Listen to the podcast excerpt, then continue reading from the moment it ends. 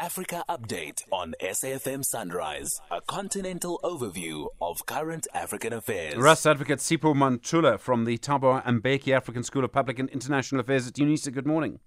Sibobo, refreshing morning and Jambo Africa to the listener. The former Liberian President George Weah, he's conceded, interesting, important, uh, to President-elect Joseph Boakai.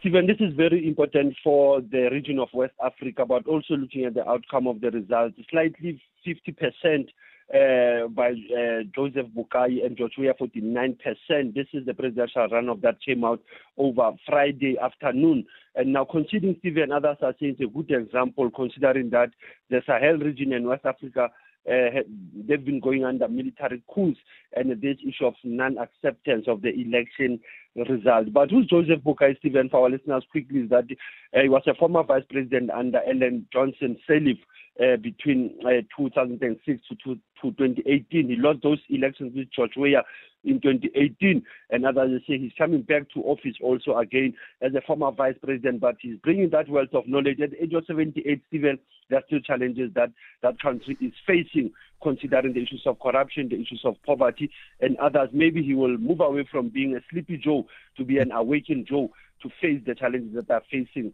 Liberia, Monrovia. And then in Madagascar, the president, Andry Rajoelina, is taking a big lead. Stephen, you're taking a big lead despite that the turnout when you spoke on Friday, we said it was less than 20%. And now the Electoral Commission is talking about 39% compared to the 55% of the first round of voting in 2018. Now, Rajoelina is leading uh, based on that. We have 10 candidates who have opted to stay away from these elections uh, in the island of Madagascar and Antananarivo. So it is only given that this results will be confirmed this week and for the High Constitutional Court in Madagascar to certify them on the 30th of November. And then in the DRC, tens of thousands of candidates launching uh, yesterday. That's the elections there. Lots of elections at the moment. Even there's a lot of elections, but both Tshisekedi and Martin Fayulu opening with their rallies yesterday. Tshisekedi in, in the Mataya Stadium in Kinshasa, as well as Martin Fayulu uh, from the party of Joseph Kabila. Other candidates, even they, they were forming around this coalition, which they had a meeting in South Africa last week, but they've not yet agreed on their joint candidacy against uh, Felix Tshisekedi. Very interesting elections in the DRC, Stephen, as we are doing a countdown. On the 20th of December, next month, it will be DRC Decides 2023. And then in Namibia, the health minister, Kalumbi Shangula, very worried about the shortage of medical gloves.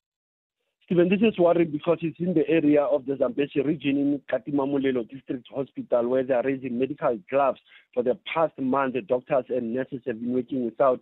And this also caused tension, Stephen, in terms of treatment for other patients who will need to have, I mean, to, I mean, for one to have uh, those gloves uh, by the medical uh, uh, uh, workers in Namibia. And this has been a national crisis, actually, that they had to go to the national media and have this outcry. So the health minister, Kalumbi Shangula, agreeing that indeed this is a national crisis in Namibia. And we know even when they are going for the elections next year, it is important for them to deal with health issues as their priority to many governments.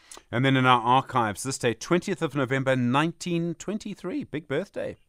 Even it's a big day, but we call it it's a centenary, it's a 100th anniversary I mean, she would have been 100 years on this day. Uh, she was born on the on the 20th of November 1923 in Springs, uh, the then Transvaal, now Gauteng province. That is Nadine Gordimer, uh, one of the authors and the winners of 1991 Nobel Prize uh, for Literature. Many books she has written, Stephen, as early as the 50s, and also being a filmmaker, also getting to the script, uh, being the script writer player for television for BBC, but also for South Africa, looking at the challenges that face South Africa. Published 13 novels and 10 short stories in 40 different languages. Asante SG, as still leading the conversation, SAFM. Russ Advocate Sipho Mantula, thank you very much indeed. Back tomorrow. More news, of course, from our continent through the day here on SAFM.